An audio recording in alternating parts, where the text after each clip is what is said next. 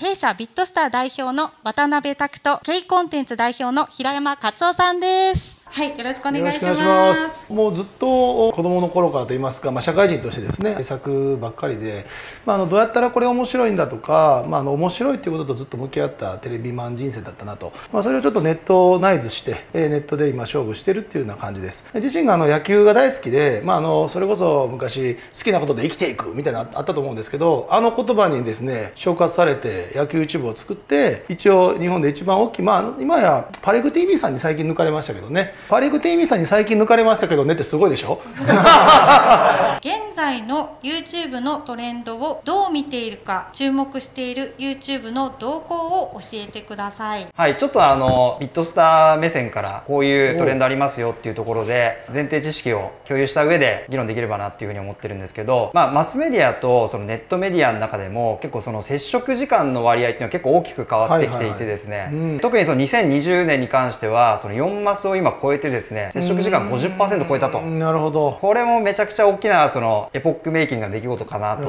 いうふうに思ってるのがまあ一つあります。であともう一つですねこれ YouTube から発表されてるんですけども特にですね YouTube の月間ユーザー今6500万なんですけども他の SNS と比べても、まあ、その圧倒的なユーザー数とかつそのテレビでのその視聴っていうのも特にコロナ禍ですごい大きく伸びたようでして今前年比で2倍以上になってるというところが結構大きな変化かなとなるほど。であと最近の変化としてはこうあの中高年の方たちも非常に見てる方たちが増えてまして今4 5 0代のその利用率は75%以上になっていたりですね、うん、あと利用時間に関しても特にコロナが大きな影響あるかなというふうにこのグラフを見ると思ってるんですけども利用時間2年間でですねなんと1.5倍という形になっております。で最後4つ目が、えっと、あとショート動画ですね。これが最近の結構大きなトレンドかなと思ってましてこれ一昨日ですね YouTube が、えっと、ショート動画のクリエイターに対して100億円以上のこうファンドを設立したりとか。であとはですねそのインフルエンサーパワーランキングってまあ弊社が出させていただいてるランキングでも TikToker さんがその YouTube にショート動画上げて伸びるっていうですね事例も出てきてましてでこの1位のその純也さんっていうのがまさにその今までこう東海オンエアさんとかヒカルさんだとかあとヒカキンさんとかですねそういった大御所の方がこういらっしゃったところを、まあ、1位になっていると。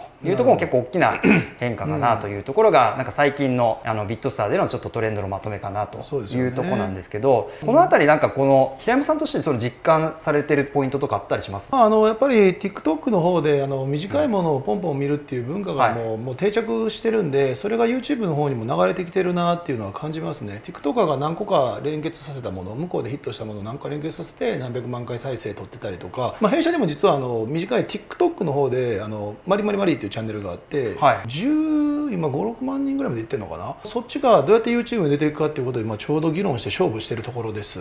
短い動画でも、はい、まあ、昔はあの使用継続しっかり視聴時間が長い方がアルゴリズム乗りやすい。まあ実際乗りやすいんですけど最近短いものでもすげえ数字取ってるものを見受けられるんでまあやっぱ短いゾーンには短いゾーンの戦い方があるのかなっていうのでやっぱ2分以内とかもっと言ったら本当に20秒とかそういう世界のものをどんどん作っていくみたいな、まあ、大喜利みたいなもんで、まあ、次の動画がポンポン見たくなるようなものっていうのもちょっと作っていかないとなっていう感じですかね。今弊社でいうと大体10分近いもんばっか出してたんですけどショートに挑戦してるっていう感じですかね、まあ、特に YouTube さんがめっちゃそのショート動画プッシュしてまして、はいはい、TikTok をベンチマークというかまあ競合と見立ててそこからユーザー数持っていきたいっていうことだと思うんですけどそこら辺がこうなんていうんですかね YouTube もすごいプッシュしてくれるっていうのもあるんで僕らもすごい注目していてうちにその所属いただいてるクリエイターさんも本当この数ヶ月とかで本当34倍ぐらいですね月間再生数がこう伸びたりとか、はいはいはいはい、そういう人が今続出してまして半年前と比べると全体のそのプロダクションの月間再生数とかも